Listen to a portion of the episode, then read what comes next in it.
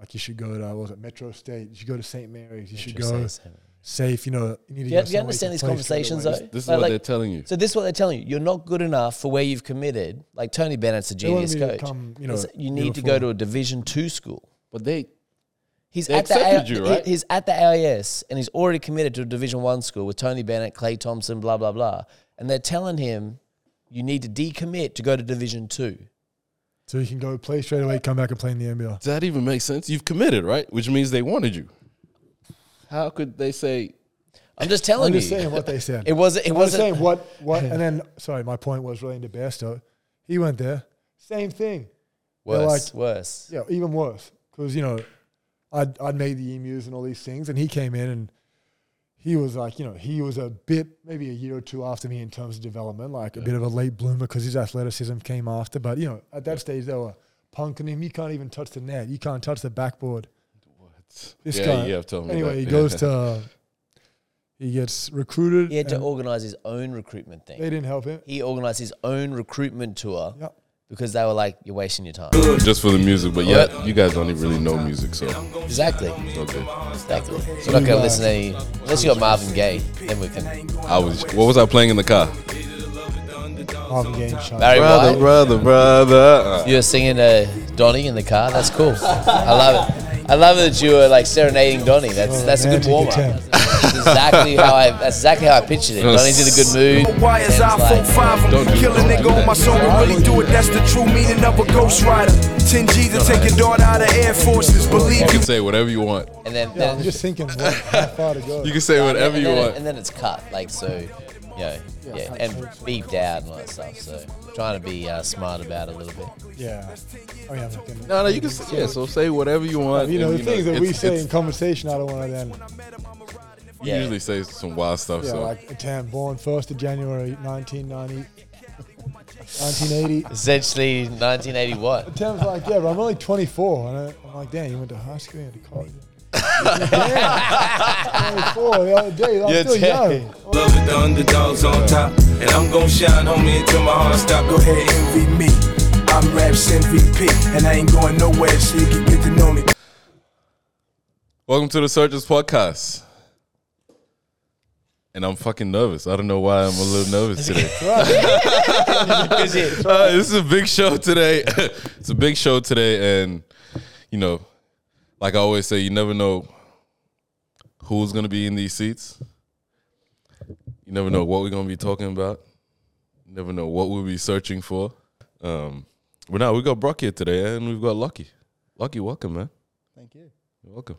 It's, it's good to see you, man. It's good to see you too. It's been a long time. And then we've got Brock. Yeah, man. You've been hyping up this podcast for a couple of months. We've only got like 30 minutes. here, We've only got like 20 minutes Yeah, of your time. started, so I feel like You're- we've you're got like 20 minutes of your time. push Should, we- should, should we get into your history straight away? like, what do you got? um, what do I have? What do I have? What was your first disappointment in basketball? When did this start? First disappointment. Uh, well, I started playing when I was what seven years old. You know, pretty standard. Grew up playing with friends, and then my first disappointment probably came uh, when I was under 16s. Missed out on a state team. All my Sta- friends sta- made it. you State know. heard, yeah, team, you or, had a state really- team or state squad? Yeah. Uh, Because they picked uh, 60 six- people. Yeah, 16. No, 16 or whatever people. No, they picked a, remember they picked a squad. They picked 59. Yeah, I was in all that. Did all that stuff. You didn't make the 59. Yeah, I made all that, and then you know, probably should have made it. I was on Jovi and all those, you know, the kid guys we grew up made, and you expect to make. And yeah, I didn't make it, and that's sort of uh, that was my first biggest disappointment. But I think, in hindsight, it was, or in reflection, it was probably the thing that one of the catalysts that lit the fire inside me. That yeah, I'd say still burns today, but yeah, that was probably the biggest disappointment and the start of yeah what I became from there. Well, so your whole junior career was a disappointment. That's what you're saying? No, because then I went on bottom age 18s, top age 18s, bottom age 20s, top age 20s, you know. When did you stop basketball? When I was seven years old, I started, and yeah, like I said, just standard growing up playing with friends. You don't think about a whole lot of things, and then Did you grow up playing with TZ? grow up playing with Teasy, Bairstow. Uh, you know, yeah, we all started at Runcorn Rockets. Jovi? Jovi came a little bit later when he didn't start till we were a bit older. He went to a different school. But uh, Early developer, Jovi, Jovi. it was crazy. Jovi Isaac, you know him? No, no.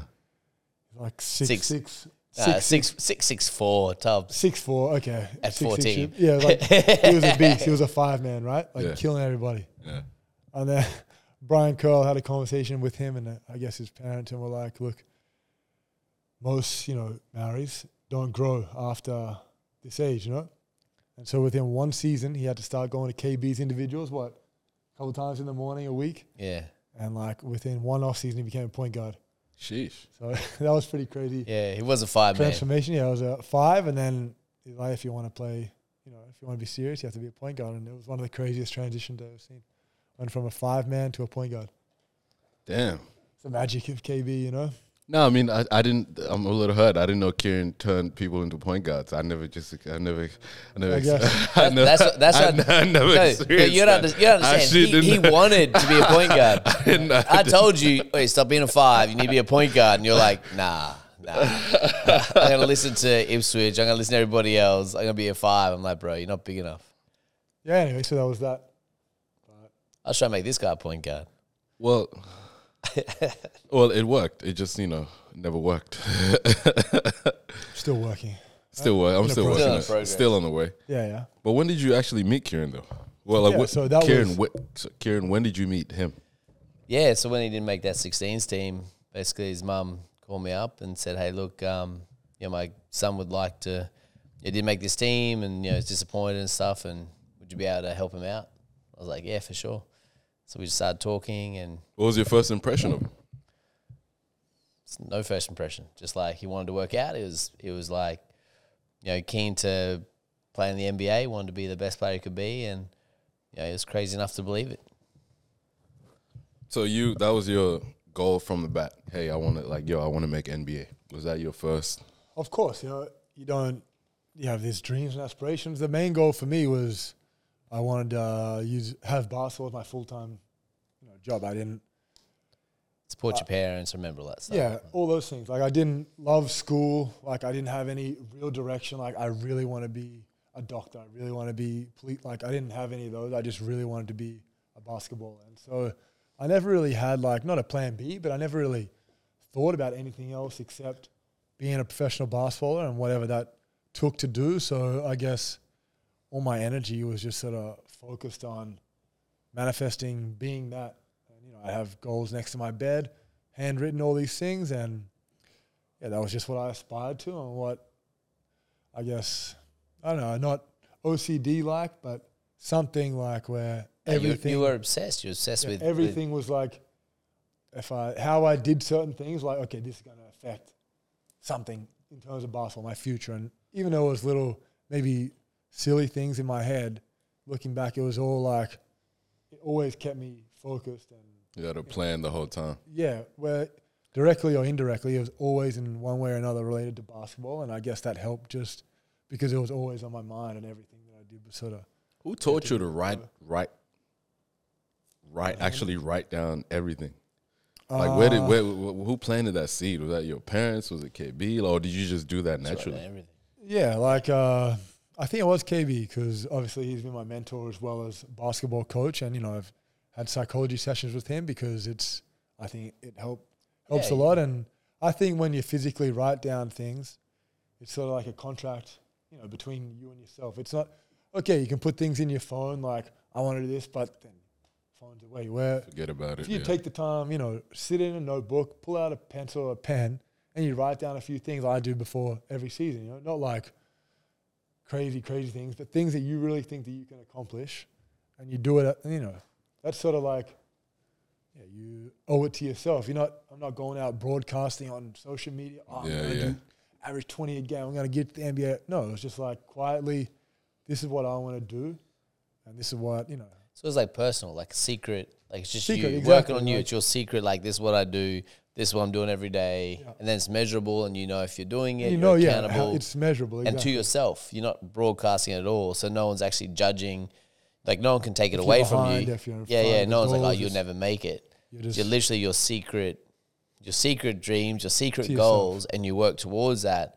Because I think that, and we always talk about that. If you, you tell everybody what your goals are, and then there's all these people who are going to say, "Nah, it's not possible. It's not possible." And they're going to do that anyway. So there's no point in really, um, you know, telling anyone because it's no one's business. It's just up to you whether you get it done or not, and therefore it's a con- conversation you can have. And I think really all I provided was some structure, but then also like, yep, let's do that. Hundred percent, that's possible if you can do these things. And you know, there was never any doubt in either of our minds that it was possible. We just had to find a way to make it happen. Uh, but again, it wasn't broadcast. Like you'd never had that conversation with anyone because there would be too many, too many people doubting it, too many opposing it, really. And there was the whole time. Yeah, you, there always is, especially in Australian basketball. You know, no one wants to see. They want to see you, but no one thinks you can go. NBL's the dream for a lot of you know Australian type coaches, and at least back then. Like now, you know, there's Giddeys and there's all these it's guys in the NBA, but back yeah. then it was always like, nah, like you should aim and aspire to be in the NBL, and I never, never really had that aspiration to be in the NBL. That was like I just wanted to go as high as I could, and uh, that was yeah. How, how did you deal? you- Like you had to have been a straight outsider with that. Like, had, Well, yeah, you not like have any said, moments you're like, didn't tell anyone. I maybe I'd tell my parents, or you know, they'd know obviously Yeah, at Olivia yeah. home. But if you're telling anyone, whether you're self-conscious, whether you're not, like you still have these outside voices where I didn't have any of that because I didn't tell anyone. KB, I mean, he believes in you more than you sometimes, and I mm. guess you need that because sometimes there's days where, you know, it's not. You sometimes you doubt yourself or whatever, Yeah. but KB gasses you up so much, and you almost instill that belief in yourself where you're like, damn, I really can do this. Like, he's like, you know, it doesn't matter what anyone else thinks. Like you, as long as KB had belief in me, you know, I always had belief in myself because he, I'd say, I'd, yeah, I'd say, you And- and it was me more than crazy. I know myself. Like, it's sometimes. absolutely I was crazy. about to say it's, a like, nut, it's like, a nutcase. no, no, it's actually crazy, right? But again, like all those dreams are crazy. If you're going to be elite, like you've got to be crazy about it because if you're going to be like everybody else and be safe, then you end up with the same results. I think a little different. Like you got to think different. You've got to see the game different. You literally have to. If you said those kind of crazy thoughts to a rational coach, you know they're like, "Nah, not possible." And and it's not because that's exactly how they think. It's not possible. Yeah. Whereas we were like, "Nah, it's possible. We just got to find a way." And so the goal was always to be different, to be, you know, like you know we're talking about you're a four man. You know, square up to the basket, shoot threes. You know what I mean? Take him off the dribble, throw behind the back passes. You know, oh no, nah, no, nah, that's not low percentage. And it's like, absolutely. But if you're good enough to do it, then no one's going to complain. But you got to be good enough to do it. So it's always about increasing skill level, seeing the game differently, and then performing at that level. There's no point in just doing it and not being able to perform. So, you know, and again, like they're crazy conversations, but Brock was able to get that done um, over and over again to a level where, um, yeah, you look back now and it's like, I don't even know how you did that. But if you don't start with the impossible kind of possibilities, then you always aim lower, so you always achieve lower. So it was, it was, it was crazy conversations. And looking back at it now, it's actually just, it's hilarious that we would have those conversations. Like, yeah, why not? Instead of like, how, how well, the barriers, like, no, no, why not? Let's just do it. Okay, but with those crazy ass dreams and conversations, you had to do crazy stuff too, right? Yeah, absolutely. So, I guess okay, the year that you know everyone that was my age went to the AIS. Yeah. that was probably another big disappointment for me because you know was it eight, seven or eight guys that I From grew up Queensland. playing with, yeah, all from Queensland, really? Yeah. all left That's the AIS. So it was just me, me and Brendan Teys left here in Brisbane. Bairstow. Oh And wow! Bairstow, yeah, and uh, Oh wow! I didn't know that. I'd taken back then. I don't know if you still can. Year eleven and twelve. I decided to do over three years. Mm. So, Stayed you know, high. Shout out to State Stayed High. Shout out to Stay Stay High. high. Seuss, thank you. They do that every year. I heard. man. Brett Yeah. Susie, the master. So instead of you know six six subjects a year, you do four. We do that at four. St. James, but over like six years. So you No, know, we just change, just change your birthday. we just, the- we just, Back to. We just they just don't check. no one checks it. No one really cares no, anymore. really checks. do So you just say pull up. yeah, that was a year where I had plenty of time. Like I'd start school either ten o'clock and finish at two, or I'd start school at nine and be done by lunchtime. And then I'd just go to South Bank, take the city cat to Auchenflower, and I'd just be there. Like, what time? Yeah, but you used to train at 6 a.m. in the morning. Yeah, yeah. come what- with you. Yeah, so what- Friday- what Friday time are you morning, getting up? Mornings. Yeah, Yeah, I live five at a.m. South Side, so yeah, I'd be up at five. Yeah. Get in there, take the bus, take the city cat in. So it's like, oh, Or I mean, that's important because you know you're getting up at five a.m. as a 16 year old, where everyone else is going to AIS, and you could have, you know, dropped your bundle and gone, oh, spat it, and everyone, you know, but you're like, all right, no, I'm going to be up at five a.m. We're going to work out every day, you know, freezing like winter, all that stuff for an hour and a half, two hours, and then go to school. Like it was, Well, there was no other option at that stage. Like it was just I was blinded, like just no, I know, but like, I- but I'm saying like that's that's what happened. It wasn't like you yeah. just But I guess woke up and you're went. doing it, yeah, you don't think about it. It was just this is what it.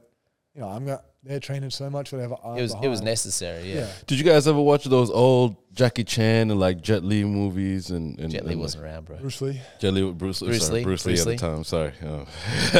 you, you never watched um you know like Return of the Dragon and all those movies together because you did some weird training techniques. This is where I'm trying to lead Yeah, to. like like like yeah, we did heaps of different stuff because the goal was to like you can't think the same as everybody else. Like you've got to do things that because getting a my thing was was that regardless of how like Brock trusted what I was saying, Yeah, there's also like his body moves in a certain way and he needed to learn how to move it differently to be different. Mm.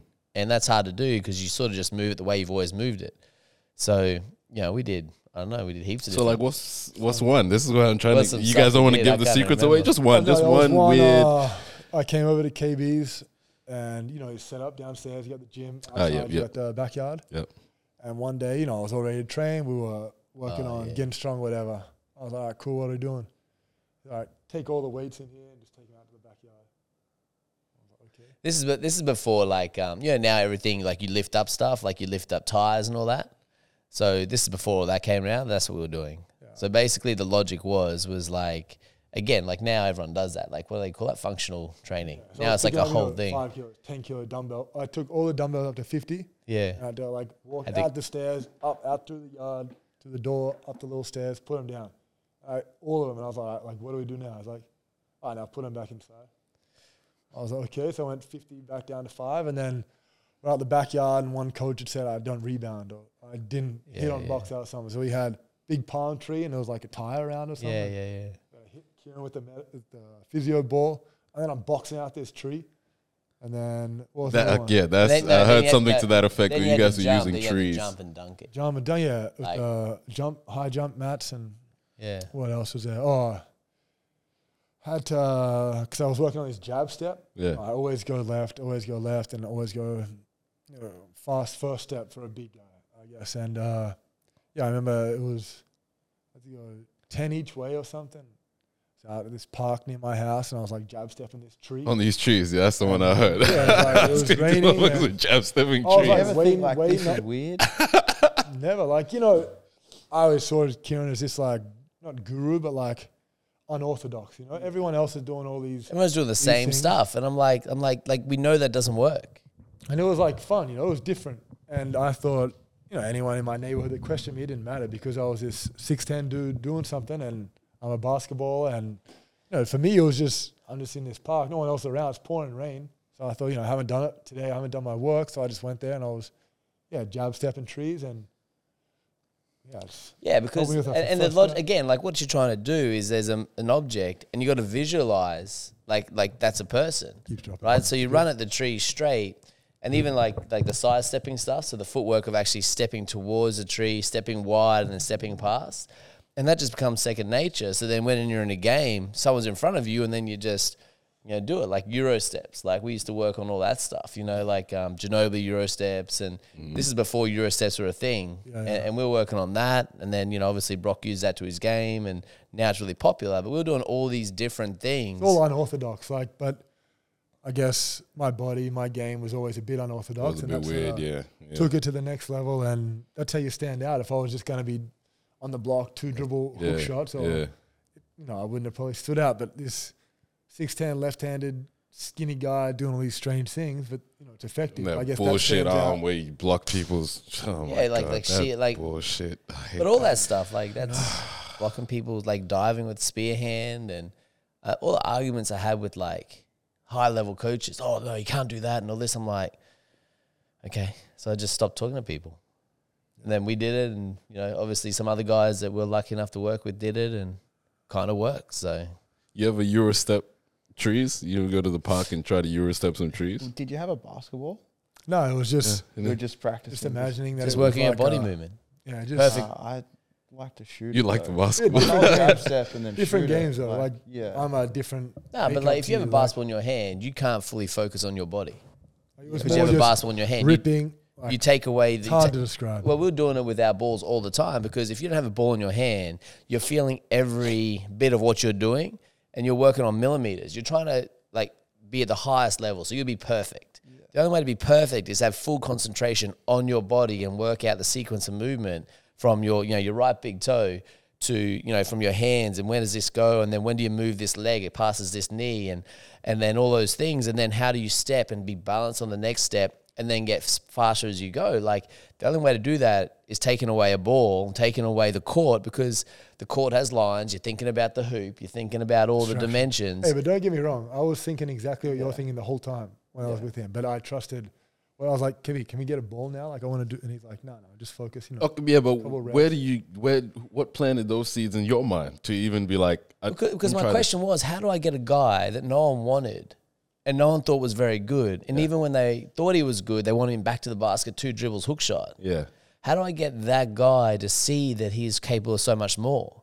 The only But way what to made get you him, even believe that, that? Does that make sense? How do, you're saying how you thought of it? I wanted how how do you even how do you even? just meant to be, my friend. what's in front of us? What can we do? Like that was the, that, but that was the goal. He said, "I want to play in the NBA." I'm so well, the only way you're going to make that is if you're not like anybody else, you know. And you played EuroLeague forever, and you know we did all that. But the only way you can be, you can't. The only way you can do it is if you're not like anyone else. Like if you're like anybody else, yeah. you're not making it.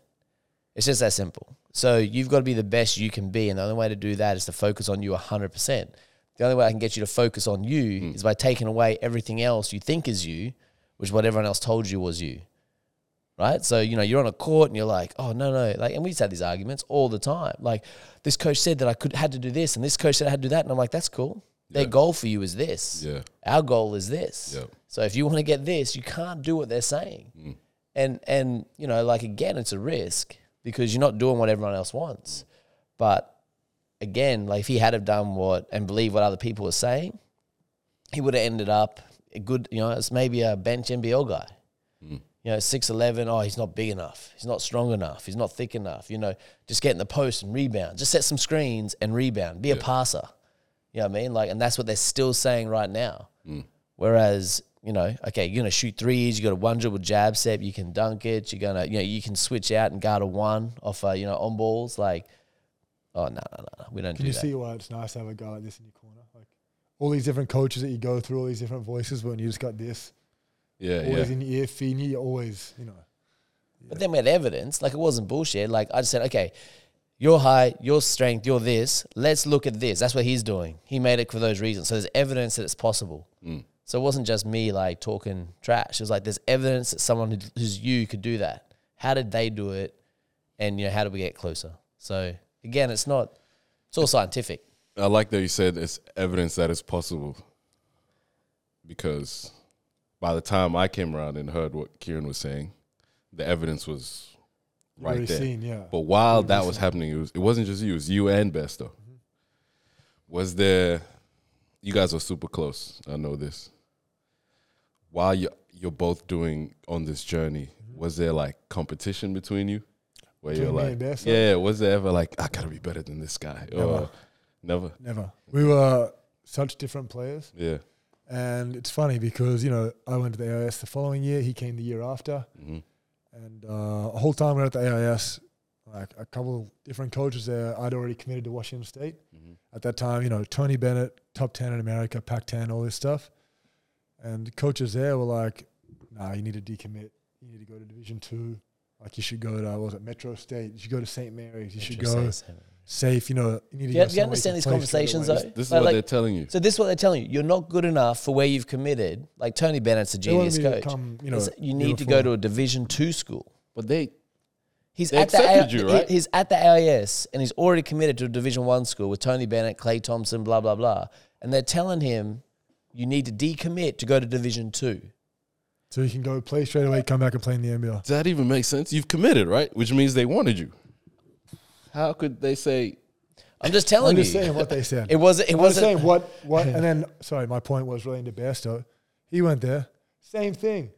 Worse. like- worse. Yeah, even worse because you know, I'd I'd made the emus and all these things, and he came in and he was like, you know, he was a bit maybe a year or two after me in terms of development, like a bit of a late bloomer because his athleticism came after. But you know, at that stage they were punking him. You can't even touch the net. You can't touch the backboard. This yeah, guy. you have told me. Anyway, that. he goes to. He gets recruited. He had to organize his own recruitment thing. They didn't help him. He organized his own recruitment tour Yep. because they were like, "You're wasting your time." So he just went, "All right, I'm going to organize my own recruitment tour of while America." at the Australian Institute, And they're like where you're annoyed, the best annoyed in the that country. Yeah, so we had this vision. We want to go to the NBA. So obviously, me and Bass are like, we need to go to the biggest school Yeah, because if you can do it there, you know, you got a chance to go to the NBA. Whereas oh, you have to do it there. Yeah, it wasn't like have if you can. It's like you only have one choice. if you kill it, same age, you kill it at Metro State, cool, come back. yeah, You, know, you get a gig in the NBL and you're good. And Barcelona, you know, they're all happy.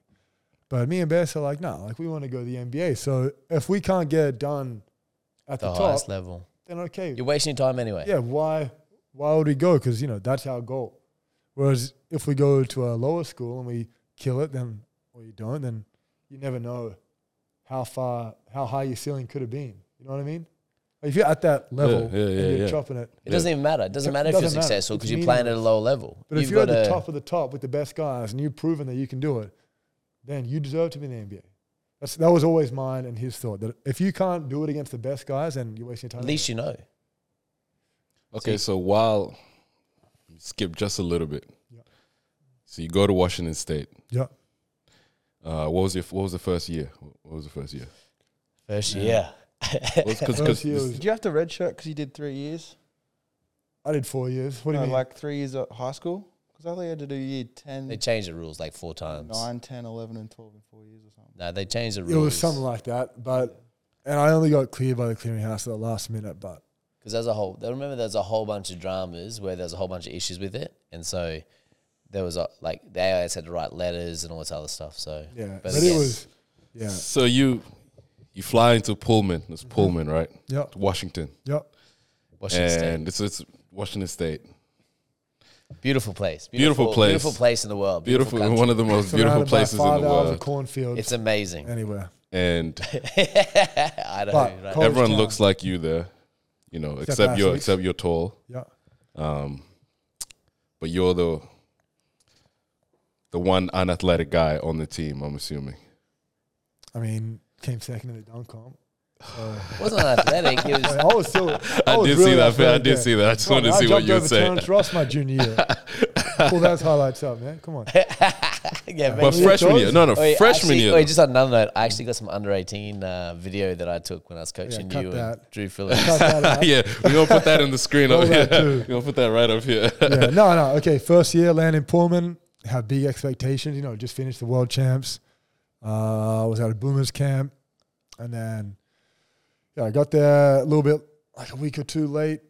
Didn't really know what to expect. You know, I'd been to the AIS. You know, we practiced three times a day. I figured that would set me up pretty good, but Did you say they were top ten in the country the year before or something? Yeah, Or top ten. In, well, the year pack- bef- the year I committed, they were in the Sweet 16, ranked the Okay. top 10, top five. Tony Okay. Bennett, but Okay. Tony Bennett had left, Mm. and then so right at the start I- of the year. yeah, like at the end of that year, called me and he's like, "Hey, I'm going to Virginia. Do you want to come with me?" And Oh, I- he's the one that recruited you. yeah, and, yeah. and now you're going somewhere with a new coach. Tony Bennett and Ben Johnson. Ben Johnson was the assistant. He had Australian ties. Okay. Wife's Australian. He'd coached out here, and anyway, so he left for Virginia. I ended up uh, the new coach for Washington State flew over to Australia for the day. Came to my house, talked to me, talked to my parents, re-recruited me, flew back to America, and I recommitted. So I stayed stayed there. Maybe hindsight, Virginia would have been a good option, but That's at that conversation. yeah, but uh, yeah, I went to Washington State, and you know, I thought feeling pretty good, like uh, you know how recruiting's like for anything. Yeah, yeah. They They, make you you feel good. Tell you wanna everything hear. you like, every, Yeah, everything you want to hear. like Exactly. Thirty minutes, and Yep. I was like, Yep. cool, like man, first first month, like I think I was calling you, calling my parents, like crying, like I I want to come home. Like I this heard. is Every this day. is terrible. And every day, every day I'd come back from practice, like look at flights, look at seek.com for jobs. There's got to be a chef at one stage.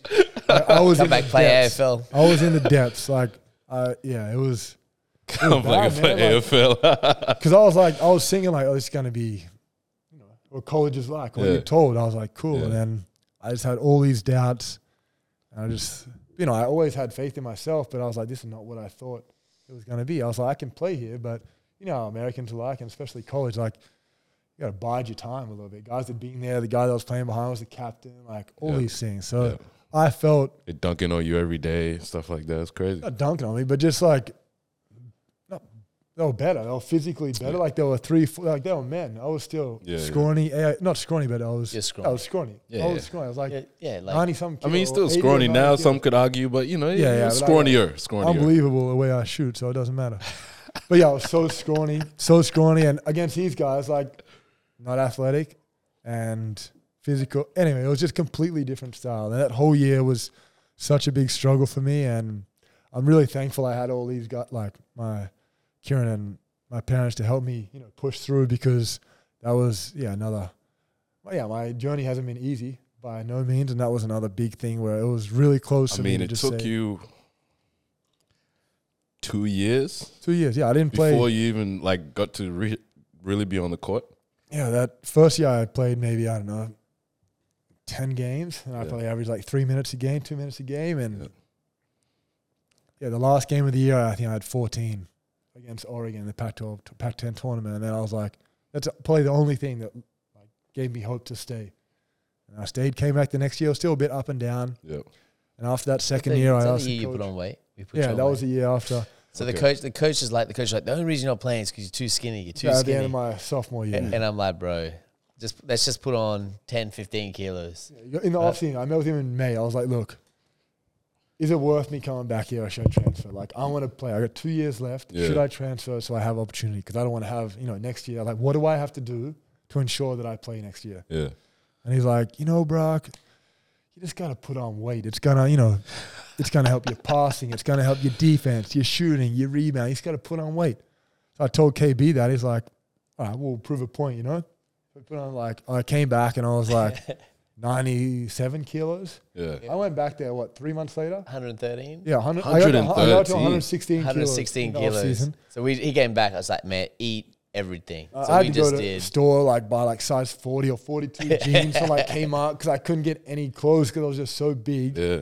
And I went back there, could barely touch the backboard. Like Coach my knees were there. hurting, my back was hurting, doing sprint like up the stairs.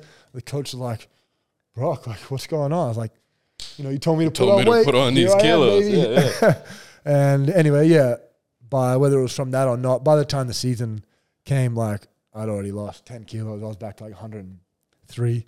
But yeah, first game against Gonzaga, Can you turn that off? played 30 something minutes.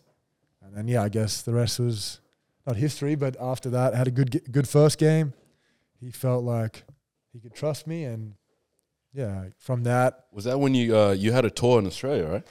Tour in Australia the Didn't you following guys year. My to- senior year, we, Yes. uh, okay. the preseason, we had a tour out here, but Did you ever like think though, like when you're not playing, you fall back into obviously jab step and palm trees and stuff. It's Yeah. not in a college system. Yeah. Like, did you ever think I'm just gonna now go back into fill into the system?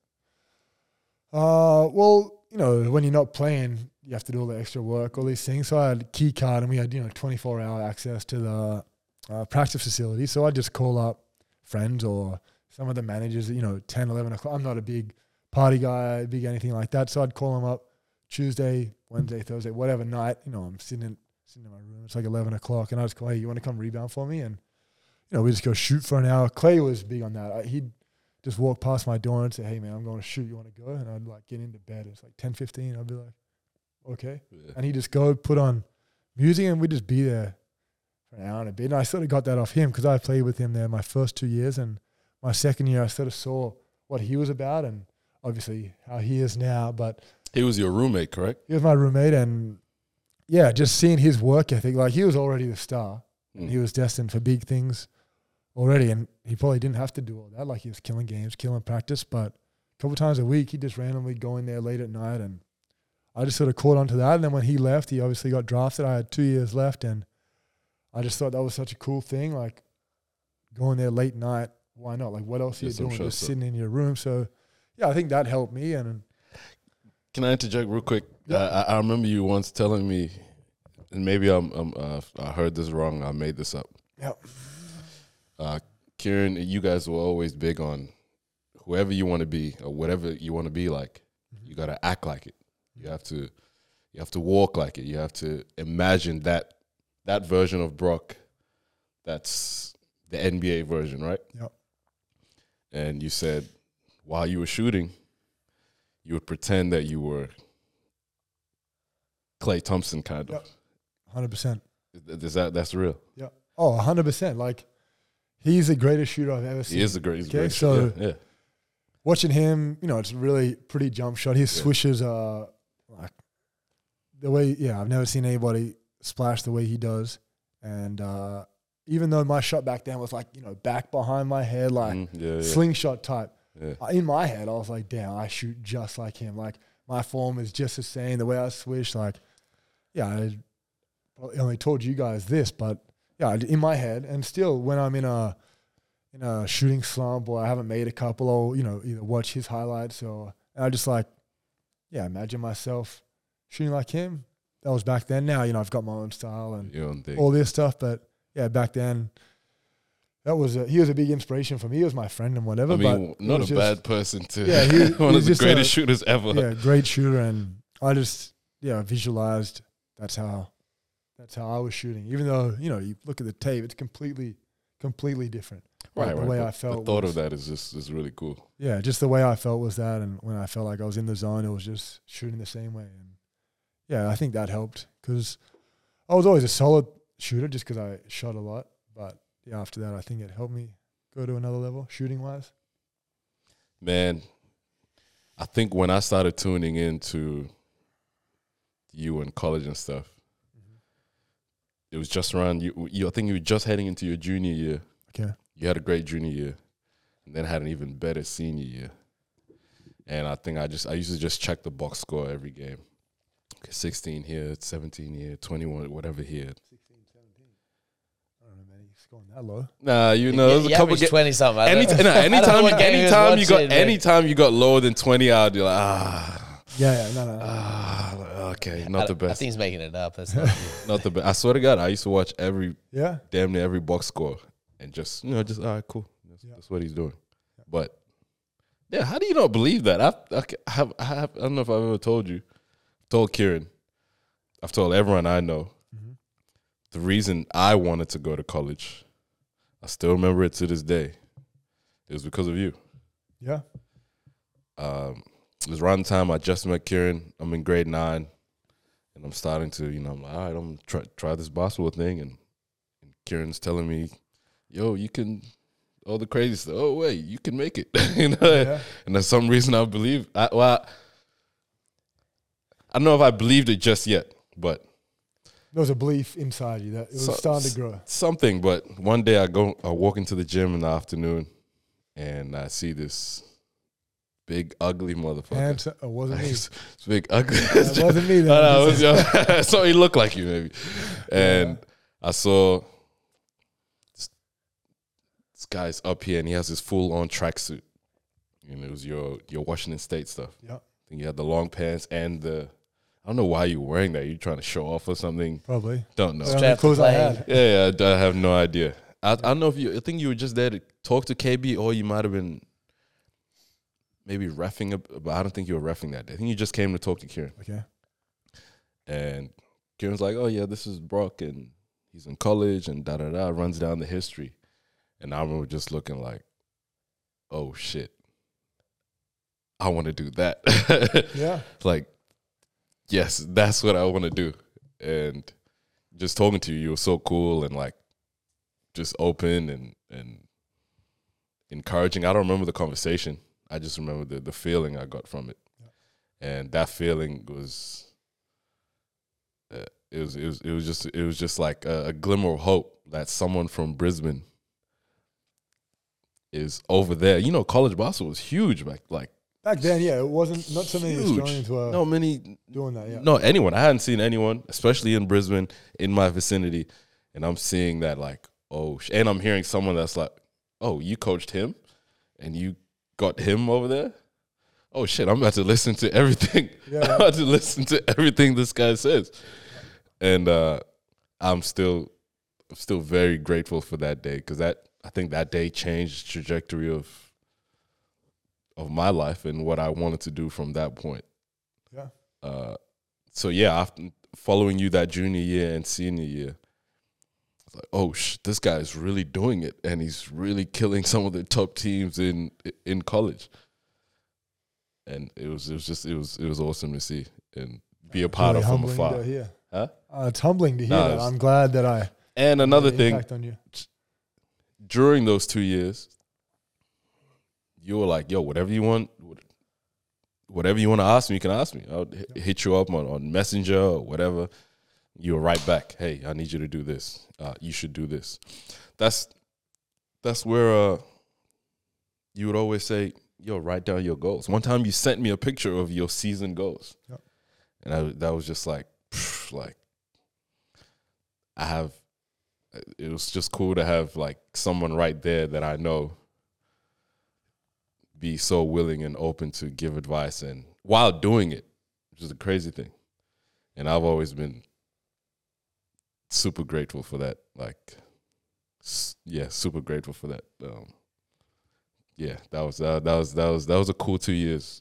Yeah. And then watching you from there go straight into the Euro League. You know, you did the summer league and all that. Go straight to Euro League and and uh, uh, Bologna, First years in Bologna. and hearing that contract was was was quite inspiring too. As a first contract, that was great. Um, yeah, your whole journey's just been inspiring, bro. I don't know, and I'm been still been watching to this day. You know, we always talk shit, but yeah, you've been a huge, huge, huge inspiration, man. I'm really glad to hear that, you know, because obviously I am forever indebted to Kirron and anyone that he, anyone that comes to him that wants to work, he'll help. And anyone that's a friend of Kirron's a friend of me. And when you were there working, I remember you were bigger than everyone else, grade eight or nine, right? Yeah, grade nine. And uh, same height, same age. Yeah, yeah. same height, same age. Armpit It was last year. no, yeah. And that uh, was 12 months ago. Yeah, no, no. But uh, yeah, I'm I'm accessible to lots of people like that. Like I want if people really want to get better, and you know they want to, of course I'll always help them. Like I've been there and done it. I want to pay it forward then to the next because I had faith shown in me. I then want to. show the same. This is the crazy thing. I'd never heard anyone, and I've been looking for it. Anyone to say, I've been looking for it. I'd never heard anyone say anything bad about you. Well, I've, I've actually, uh, whether a lot of people admit or not, a lot of people look up to you for advice and stuff, and you freely give it. Yep. You freely reach out to people and actually lend your services of, hey, this is what I went through. This is what I think you should do. Like a lot of people, guys in every league possible. Um, and I think that's really cool. That's like, I, I just think that's dope. I don't know how you do it, but you you're very, you know what I mean? Like, Yeah, uh, I yeah, don't even know it's- Like, I, I don't know what makes you even do that. Like, you, you could just keep all the secrets to yourself. Yeah, it's not not secrets, you know. But you know, you need to pay these things forward. Yeah, I'm very, you know, I, I'm happy with the career I've had. I still have a long way to go, a lot more to work, but the opportunities I was given and the belief that was given in me from people that probably didn't owe me anything, yeah, you know, I've always, yeah, I've always wanted to help people if they want it. You know, I'm not gonna then just go tell people, hey, you need to, you know, you need to do this, you need to come to me. No, if you want it, you know, come to me, and if you if you come to me, I'll help you to the best of my ability, and anything that I can do to make sure you're on track. You know, I'll I want people to give you your credit. Cause I don't like I don't like people don't give you your credit, man. You've done a lot. You've been you've killed it at every level. The highest league in Europe. You've been a lot. No, not many guys have been successful in Europe. You've killed it in the NBL. Um, Olympian.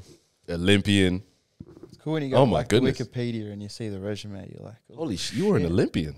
Yeah, but like it's like you actually look at you look at what you look at where it started and you look at what's been done.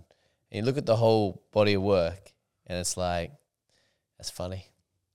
That's actually funny that that Like, happened. how? Do you, How did that happen? Is what the question is. Like, but again, I think it's what you were saying before. Like, started off with why not, you know, and let let's just do it, and then you invest in that, and you invest in that, and you believe in that, and then it's easy to pass on because that's actually what is real. It wasn't contrived. It wasn't like made up. It's like, no, that's real. Like, it's pretty Yeah, crazy though. Feels like a retirement podcast. Emily, Yeah, 32, yeah, come yeah. on. What do No, you I like? What's Bring next? What's chicken, next? huh? No, no, I guess it's just uh, Anyone need to sign Brock next year? it's good, it's good to uh, it's good to reflect upon, but I don't think I'll ever look at it in the way that you said until you know it's done in however many years until I finish playing. But yeah, I do. On your point, I do feel a little bit forgotten sometimes. Not that it bothers me recognition. It bothers you, it bothers you. Don't do Well, I that. mean, don't do that. Don't do that. Don't do that. this There's a lot of because of bums out here who are playing for Yeah, yeah. for some of these No, I agree. But like national uh, teams. Yeah, Um, but just because they're talked about and there's hype about them and that, where I've been, I guess, lost in Europe for the last 10 years, I've been doing my thing and I've been yeah, very comfortable with what I've done in terms of like financial wise. I'd much prefer what I've done than to have stayed in the NBL Mm. and tried to be in front of guys and uh, then, you know, national teams, this and that, because you're in Australia, you're accessible, everyone sees you. But yeah, yeah. I'm over there and Now you've been quietly stacking up your money over there. You know, Yeah, but just I think I'd always choose that route. When some guys just prefer the comfortability of being at home, being you know this, I've had to sacrifice. Yeah, I've had to sacrifice a lot by being over there for ten years. I've missed, you know, birthdays, weddings. I've been to I think one wedding out of all my friends. I've missed funerals. Yeah. I've missed so many things, and you know it's a huge sacrifice. But you know, at the end of the day, only have a short amount of time to do it, and I think. uh you gained a lot. You, I've you gained a lot in terms of started a family. knowledge, culture. Met my wife, had my son overseas, and another one on the way. But it's just, it's like scales, you know. There's so many things I've had to forego, Yeah. but so many things I've gained. So, I think if I had my time again, I don't think I would change it. There were some things I probably would change along the way, uh, but that's hindsight. And yeah, looking back, it's yeah, I'm very grateful for the way it's gone so far, and I think uh, I still got plenty of years ahead. Still a I lot of years ale- still learning ahead, but but it's it's a little different now. I- I, I have to ask you about this before you leave because now you're a, f- a family man while Yep. doing this. Now you're like you just mentioned, you're you're a father with another one on the way. Um, little Maverick. Yeah. Um, what's that like now, being a, prof- a professional and and having to, you know, Be have a dad. family? Yeah, be a dad Yeah. as well. What's like what's what's that's different? What's that job like? Well, you know, before when you're uh, like anything, when you're a professional athlete, basketball, you know, lucky in the NBL, you know, town. Basketball just consumes you. You know, you have a good game, you have a bad game. It's just like for the next week, you have a good game. We're going shopping. We're going out to eat. We're doing this. You have a bad game. You're thinking, damn, I'm not gonna have a job next year. Like all these get all nervous. But then now it's just like before the game, I look up in the stands and I see my wife and my son there. And I'm just like, get all this energy. You know, I'm not tired anymore. And then usually good game or bad game, I see he runs on the floor and I, you know, it He's a just helps fan you a lot more even keel. Yeah, he's a fan He's a favorite. fan favorite. They love care. him more than you. Yeah, he has no idea, you know, if I played good or bad. All he wants to do is, you know, just come up, hug, play. He wants to go shoot off. Like he couldn't care less. And that yeah. it just makes you a lot more balanced, I guess. And okay, it's challenging being a parent, being everything, but like trying to juggle being a basketball, being a dad, being a husband, all these things. But it just, I guess, it puts it in perspective a lot better than it does when you're just by yourself. All you do is thinking about basketball, and I think I think it helps, to be honest, because it just makes you a lot more calm about everything. Because at the end of the day, you know, you're going home to a kid that loves you, a wife that loves you. Yeah. Okay, wife sometimes if I have a bad game. you know, why don't you do this? But No, that's son, never. He's always happy. That's cool as. Have you you seen that change in him? Uh, Yeah, for sure. like, Like, just so much more settled and totally different focus. So especially like when things go well, things don't go well. Like it's just way more like just settled because there's just uh, there's more important things than just basketball. So Yeah. yeah, definitely. Um, and and performance wise, it's more consistent just because yeah, you have other reasons to play. That's awesome, man. That's really awesome. Kirron, anything uh, you want to leave us with? Anything, Lucky? Anything on your mind? I that got you, a question about the move. Like, what's your thoughts on other sports as practice for basketball? I think, well, I think two parts to that. Uh, one, I think was it you that sent me the study? It was a study done by Ohio yeah, State. yeah, yeah. It's like all the guys that specialized in one sport, how their body moves and how they're be like later on. Say you only played basketball since you were six years old. You never played any other sport. As you go up, like you can only move. Your body can only move this way, and you're really good at it. But then, a guy that's played football, soccer, baskets, or something like that, even if they start later, the way that they can pick up and the way their body moves is like you can't teach those things to someone that's specialized in one sport. So I think playing other sports makes you having a big advantage just because of the body movements and your function, coordination. Would you agree? Yeah, yeah, absolutely. So like basically, you've learnt your body better. Yeah. You know what I mean? Like you, you specialize in basketball. The other things with injuries, you're getting the same movements all the time. So you're wearing out the same ligaments, same tendons, same because you just move the same way. You play all different sports. Your body gets used to moving in all different ways. You're on grass, And you're then- on yeah, hard court. Basketball is more like this, you know, soccer, you're doing this, football, swimming. running, different sprinting, ways, so- all that stuff. I think, you know, Euro steps, jabs, this thing. But that's what that's why we did all the extra stuff because it was like breaking, and also the way you see yourself changes, and and if you want to get better, you got to see yourself different. That's why we did all that weird stuff was so that basically it was like, oh, I can I can move like this, I can do that, I can kick a footy, I can, you know, I can do this, I can do that, I can do all these different things. So when you're on the court, you're not just limited by what you expect. You can do other things if necessary. So that was the philosophy, and research now supports that. So yeah, been doing this way before the research has been coming. because it out. makes sense. Like, but it's you know, anyway, Anyway. makes sense. If you, there's enough evidence out there that says it makes sense. Like you know, Bruce Lee was the same. Like there's a whole bunch of stuff out there. Like people who performed at high levels have very similar philosophies. There has to be moments though, like where I mean, first of all, I had to. I I'm always interested as like how you sparked that, where like everyone's thinking the same way, nothing's different, and then you come along, like something must have happened to be like, well, I'm gonna do it differently. because I got sick of being told that because I watched. So I I refereed at a high level, NBL level.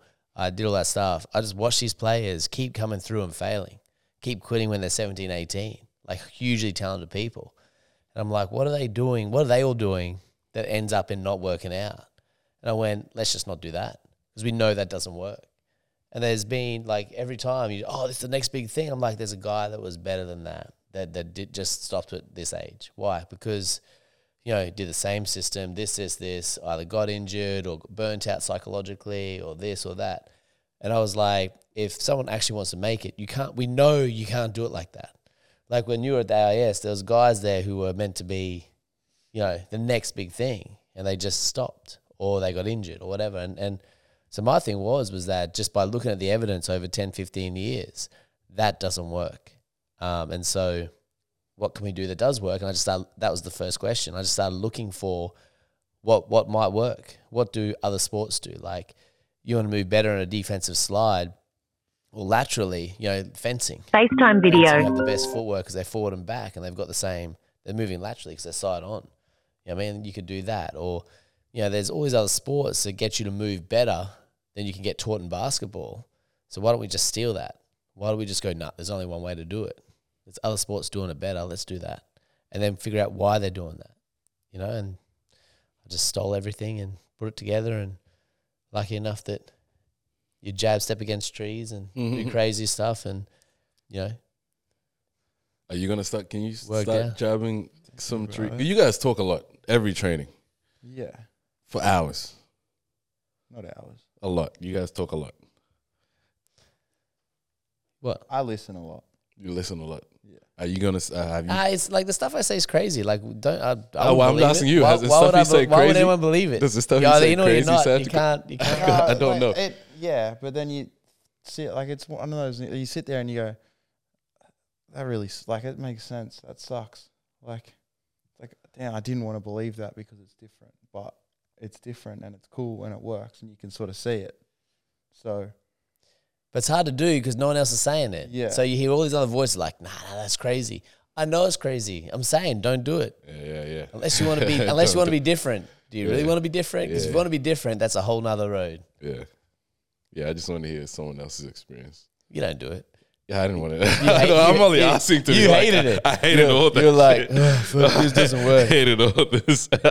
Then we go down to the nationals and you killed all those Australian players. Oh, this shit works. Yeah, no shit. it worked for a bit. It worked for a bit. I just didn't. want It's so frustrating. So that frustration though is is where you find the It's, goal. but it's hard to convince people, show them that something can be per like this. There's a reason for it, but it's hard to show people until they get into the war and it works. Mm. Because you're showing them something they can't test until they need it.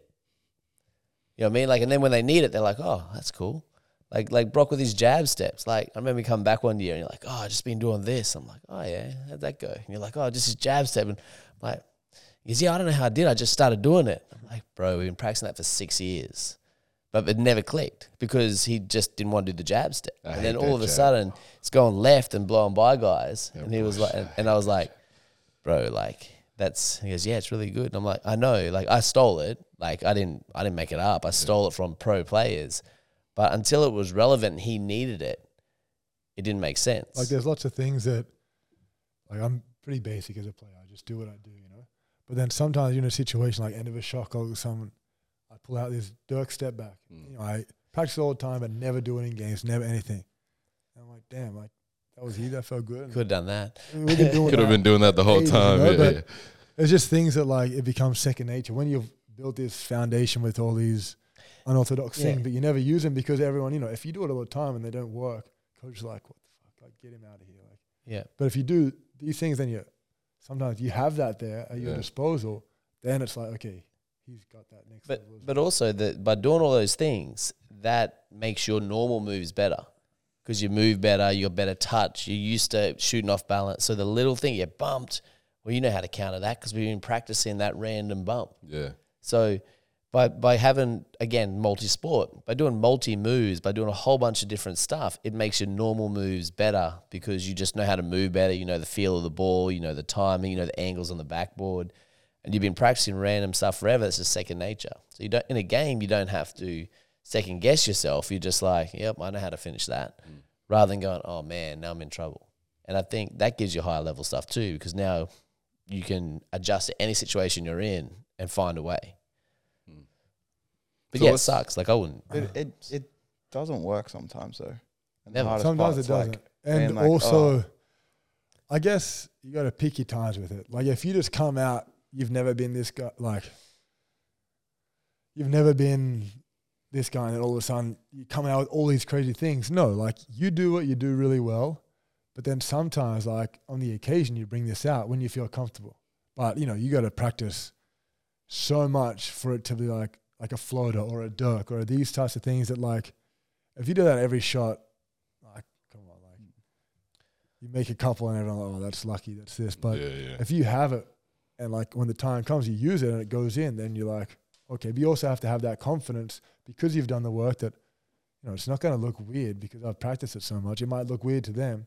You know, if you miss, okay, you know, but I missed because it was short. I missed because not because I've never practiced it and I just did it just because I thought of it on the spot. Like it's still it's a fine line between Yeah. hearing saying you should do it all the time every game and listening to what your coach is saying like, no, you need to do this in order to play and then so it's a, it's a balancing thing. But And you you got to be able to. That's you just making decisions. yeah.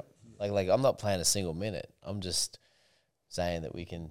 You can do anything. What are you going to do? That's up to you. You got to do your role first, right? Yeah, but here's role a, and then you what I found Mm. over there in, in the EuroLeague. How you start the season is sort of like what you get defined as. So you get put like how you start the year, how you come to a new team, what you do, you get put in this box, right? So then for that whole year, That's your role. Like you only shoot threes, and you only, you know, run fast breaks. Don't shoot like, and then you shoot a two draw pull out one time. Everyone was like, "What the fuck?" Like, this guy shot a pull. up. Like, get him out of here. He doesn't know what he's doing. Or you then you got the ball and you're backing down in the post and you throw up something and they're like, "This guy's Even if it goes up." in, Yeah, even if it goes like, in, like, what are you doing? like this guy's just freestyling out here. Like he's nervous. he needs to get out. Where if you had done that from the start, where you're shooting floaters, you can I don't know back of the basket shooting threes. You're like, damn, this guy can do it all. But Getting your if you early. pigeonhole, yeah, if you pigeonhole yourself early, you're defined as that for the whole year and more or less for that coach, that whatever. Mm. Because then everyone, you know, everyone around you gets used to, okay, this is what he does. But and then if you do something different, so it's a fine line between being able to pull those things out, but also, you know, standing out when you need to. Like you, you need to do your role, like you said. But I think it's But if you start with that, let's say that let's say. Dirk Dirk step back was your move, that's your go-to move. And if you do everyone- that in and games, everyone's post. like, yeah, he's going to do that. and then like- not only that, like like you're uh, you're the main guy, so you know th- they run plays for you because they know they're going to give it to you in the post. You're going to go to a Dirk step back, get you your hit that at eighty percent. But if you've never done it before, the coach is never running that And you because I've never seen you do it. And you, as you say, you're just freestyling and you're being random. But so you've got to be so confident in whatever it is you do. You get to those spots, you execute those moves, you make everybody a believer. And if everyone's a believer, then they'll they'll run plays for that because that's what coaches want. They want you to have that stuff if it goes in, and you believe it more than anybody else disbelieves it.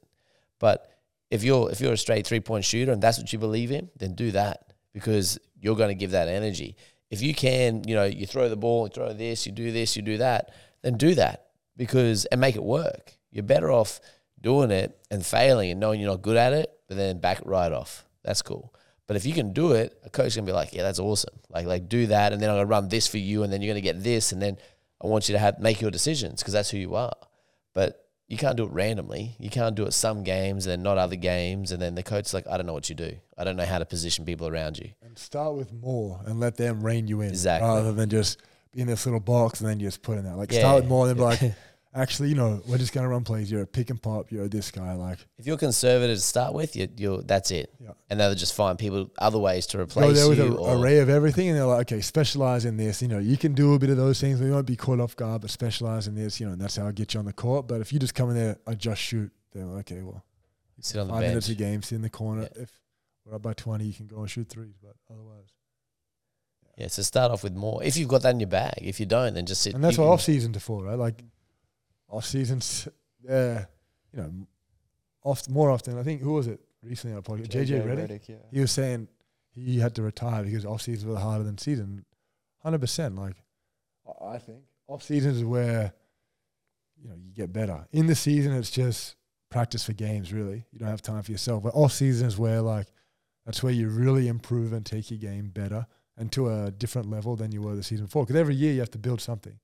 I think off season is where you lift really hard, add something to your moves. You you know play with guys you're not usually playing with all year, so then you can you know evolve yourself a little bit. Because when you're always playing with the same guys, you're pigeonholed in. Okay, we already know what Lockie does. He just does this. Whereas you come over here, point guard, this floaters, threes, all these different things that people are like. Oh yeah, this is what Lockie does. Then you go back with this newfound confidence, and yeah, I think off seasons are super important, and they should be the hardest, hardest season of your year because that's where you really have to challenge yourself to get better. So then you can you know, continue each year, new contract, more money, these things.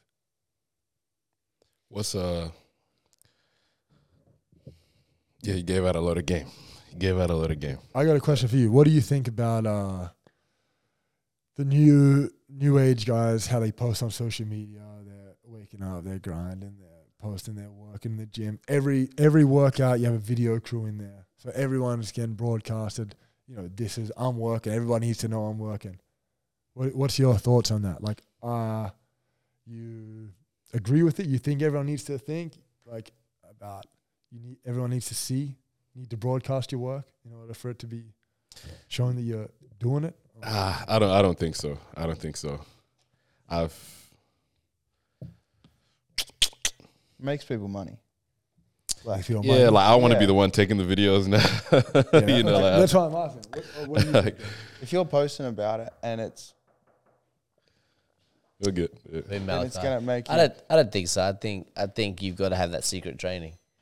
You know what I mean? Like that's a. I'm all about that. Like I'm hundred percent. You know, um, secret training. Work on your own stuff. Don't tell them what's going on. Come into a new season with a new bag. You know, and do that whatever that bag is with the new season. Like if you if you're telling everybody what's going on, then you know there's more opportunities for you for them to either sabotage it, get rid of you, and act before you are ready to act. I think you're setting yourself up for failure. and be ready for it. Yeah, like I, I would prefer to train in secret and then come back and have them not be ready for Oh, it. they think, oh, you Personally. can train oh, all year, you should. Yeah. And then you come back and they're underwhelmed. They're like, Yeah. damn, Yeah, so you're yeah, all yeah, this yeah. work. Like, You're overselling yourself, I reckon. Like but that's part of, that's why I asked the 10 because that's part of the new age game. overselling Guys, yourself. Hype themselves up so bad and they get their You foot calling in me the new doors. age, bro? You, you trying to say I'm new age or something? I don't know how old you are. So you told me you're 22 some days, 28 the next. I don't know. But yeah, I, and you're in the media game. So I didn't, uh, I I'm wasn't trying sure. to be trying. My yeah, I best. wasn't sure what your stance was because for some guys it works, but I think in order to get, if they really wanted to get, like there's one kid down the coast, I think he's uh like, what is he, he wants to be a skills guy, like has Jaden. hundred thousand followers yeah. or whatever. He's under 16s. Yeah, he's Really? awesome, does all this stuff, but yeah, I think that's him. Jaden Cecil, yeah. You know, got more followers on Instagram than most ba- pro basketball players I know. Maybe we should get him on the podcast. and Who the hell uh, you know, but guys like that, like they're gonna probably make more money from these hype videos and these Yeah. workout and these Yeah. sponsorships and endorsements than they ever would as a pro. I don't know the kid. I don't. Yeah, yeah. I just know that But the philosophy, big- the he's philosophy big is on- you can make money on Instagram yeah, you can make money on it, and maybe that is a route. Maybe that is and the is goal, that why yeah. guys do it? Because in case they Yeah. don't play pro, They then they have Yeah. supplemental income. But but he also just got his name on this because of what he's done.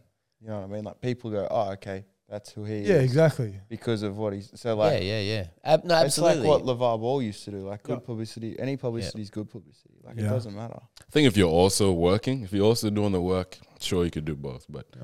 we we all know s- majority of people. or maybe are you just, show only show certain bits for the For sure. advertising, and you're actually doing work When behind you the do your own scenes as work, well. Yeah, yeah. Then Yeah. okay. Whereas most people just want to show that. They're not Like doing. they They, are not doing anything extra. their- Yeah, yeah. Sure. Oh, I'm at the gym. Just finished six, second workout of the day. It's 8 a.m. or There's things like that. Like, Guys who barely You- get minutes you on watch- teams You that watch Bior do that in his workout shorts. He posts stuff like you know doing spin squats and stuff. He's like, he's like, like if you appreciate hard work, like doing squats, wearing like short shorts, some some. Jordans. That's all for the media. That's all for the media. the If- if I was really working, no one would. I would not be on Instagram. And um, if I was singlet. really working, I would not be on Instagram. I would not be on anything. I wouldn't be talking to anyone. It's fuck you to everyone. Like, this is just how I am. If I'm being friendly, I'm not. I'm full not. thirst traps. I'm not playing. Yeah, yeah, yeah. If it's the if he's being there, friendly, he's trying to get like you know, If I'm being, if I'm he's being trying to wake up at two two if I'm p.m. being friendly, it's for the fuck. if he can. If he's being friendly, it's about a two p.m. wake up. This is why I hate these guys, man. I really don't like these guys. I, I, invited Wait, him, six bro. thirty. If I you know I invited them, but um, because they I'm gonna wrap it up soon, but both of them are such proficient like people. And I've seen this my whole time growing up. Like very punctual, very straight with what they have to do, what they know they want to do, and they do it, right? This is what I this is what I've seen from both of you. And being close to both of you, it's like a I could personally, I'm try, I try to reach that. I, I haven't yet, but it's very. uh We had talked the other day, and I was like, even being on the podcast with Kirron, sometimes it's, it's uh Intimidating a little bit. intimidating a little bit. Sometimes I do the editing and the whatever. I watch back, but. I want to be able to speak as well as he does. He I want to skip that really journey. I want to skip. You know, the guy's hundred years old. I want to skip that journey of being. Yeah, but I'm just saying what you're trying to say. You're right. Like, right. like you're you're literally like was like 'cause expressing no, his thoughts but that's through because I know because like I know you really well, and I know what you're hiding, and I'm like, let's just bring that to light, and then uh, then you're like, damn, right but i pers- i think it would be easier to to not do it to not put myself in those situations so sometimes i get really I get really down on myself for putting myself in hard situations because, uh, because I may not. You know what I mean? It would be easier to just quit. Oh, How 'cause- many cause- times cause you fail or you because I fail. I, I- like like like I, failure sucks. I struggle. With, that's that's the shit I struggle with so much because I always feel like I'm failing, constantly. but constantly. But what part about it sucks? The feeling. The feeling suck. the failing, the feeling part, the the Yeah, but like yeah, the feeling. But I think that I think that I think what's being like cool is if someone's like, yeah, nah, don't worry about it. Let's just do what's next. Like if Yeah, you've got yeah, that support network. yeah, yeah, yeah. If you don't try, you're not going to fail. But if you don't fail, then you can't move on anyway. So you just do, end up doing nothing, and you'd be like everybody else. Right. Like you're doing something here that is you know extraordinary. There are a lot of people. Oh, you just sat down, decided to do a podcast. Hell yes. Yeah. That's what I did. You know, now I've got people on. Now we're having conversations, and I'm figuring it out as I go along. I'm not frozen by indecision, and like some things work, some things don't work. You're playing with different stuff, mm. but the point is, is that you're doing all of that, and that leads to your success, and that's the only way to see what happens. Now, if it leads to something great, if it doesn't, great. But you've learned something, you've created something. It's a bit of art, it's a bit of fun, mm. and regardless of those feelings, like people got your back, saying, "Yeah, keep going." Yeah, like the number of people come up and go, "Hey, I listened to your podcast. It's really cool." I really, and I'm like, "Huh?" And they're like, "No, seriously, I listened to it." I'm like, "Tell Atem because he needs that support." I don't care. Like, yeah, yeah. I've done enough talking, you know. Like, but but people say that all the time, and I'm just like, like people who I I forget that we do a podcast Yeah. because you know once this is done, I go home and do whatever. Yeah. But people are watching it. People enjoy it. You just don't always hear that Yeah. because you have high expectations as well. Very high expectations for it. But we just pushed through anyway. Today I was nervous. So you coming in today. Everything it wasn't as pu- well in what I saw it to be. Uh, it wasn't that, but I think it's even better because we came and and did it, regardless of what happened. And I think that's that's that's the important part. Like to just keep pushing through no matter what, in anything, no matter how you feel, no matter if you didn't want to see. but the number of times you wanted to quit. Like like Oh, man. literally, Yeah. like like the number of times I don't want to do what I do. Yeah. You know, like it is absolutely constant. Like it's, and you just sit there and go, why am I doing this? It's a waste of my time. I could be doing something easy. I could just have a, you know, be working at McDonald's. I could do low level job, whatever. Mm. And like that happens all the time and constantly. And it has happened all the time and constantly. Yeah. And something makes you decide to keep going and you keep going. Now, whether that's somebody supporting you, whether that's your dreams, whether that's your family, whether that's your friends, whether that's just you. But I think that's what like solidifies your your dream is when you overcome instead of quitting. You know what I mean? Like you're always gonna have problems. You're always gonna, you know, but the, the fun is trying to find out. Let's find out how far we can go. What what'll be interesting is when you're finished. Like, you know, like you're studying, once you got your degree, what do you do then? You know, once you do this, what happens when you actually achieve what you want to achieve?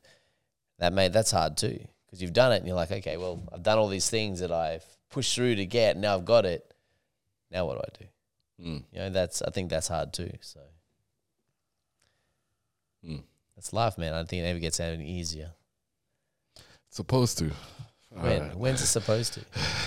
tell me, because I'm waiting. You tell me that. You tell me when. I'd love to know. That has hasn't it gotten easier No, it's got after harder. doing all this stuff? you, you've done so much. You've It's- both done it's harder, so man. much. Hasn't it gotten easier? That's why I think I keep expecting it to get. No, it's harder. It's harder now than it's ever been.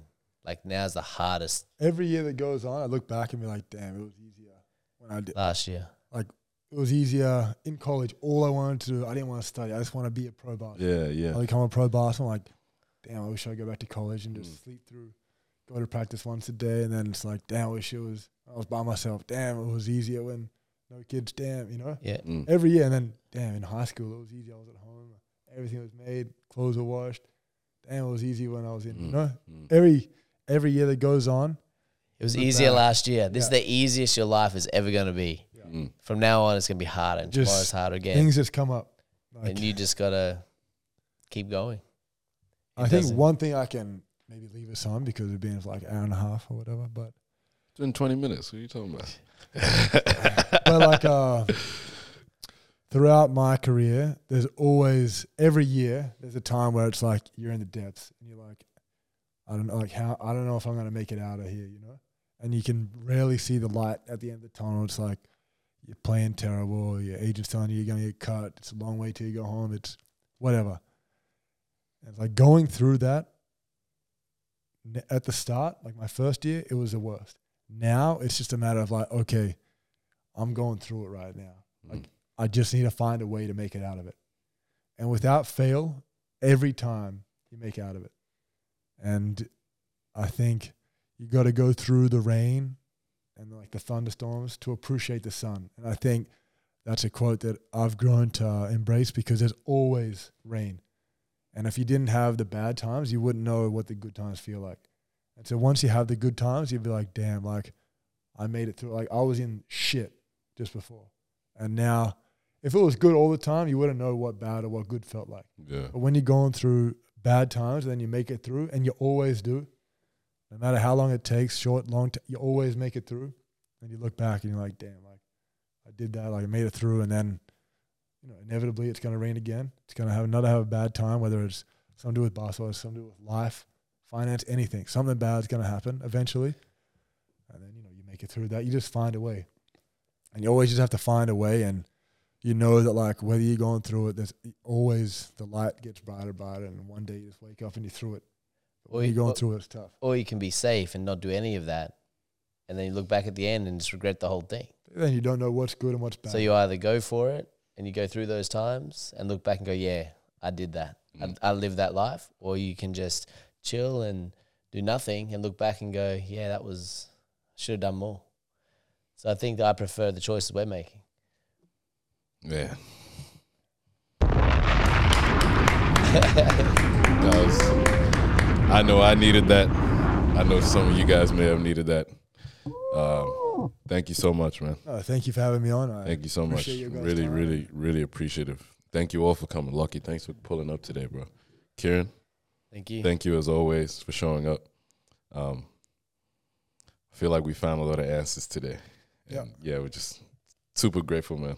Oh well, Appreciate thank you, you. and thanks to all the guys, all the people that watch us. Shout out to everyone, everyone Watch who you came guys today. keep supporting because it's you know great journey you guys are going on. You're learning about yourselves. You're trying to spread information to viewers, and yeah, I think it's a really interesting concept. And I think yeah, I'm just very happy and grateful you have me on. And if you guys can support in any way, just keep supporting Patreon. the podcast. Yeah. Like No, and subscribe. Hey, hey, let's uh, like and subscribe. Hey, let's take a photo. photo. Hey, let's take this photo, man. Oh man.